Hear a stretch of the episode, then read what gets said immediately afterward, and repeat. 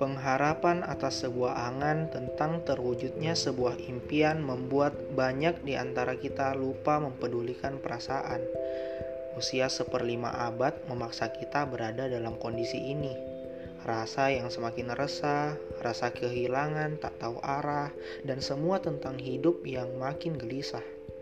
Dewasa katanya, tapi yang ada 24 per 7 kita masih bingung mesti sebenarnya hidup ini pengen ngapain tujuan yang dulu pengen banget dikejar jadi buat berpikir apakah itu hal yang benar-benar kita pengen kejar atau tidak so mari kita diskusi mari kita obrolin di luar zona aman privacy tapi tetap santai. Dari orang berbeda, kita bakal nemuin cerita sudut pandang serta penyelesaian berbeda.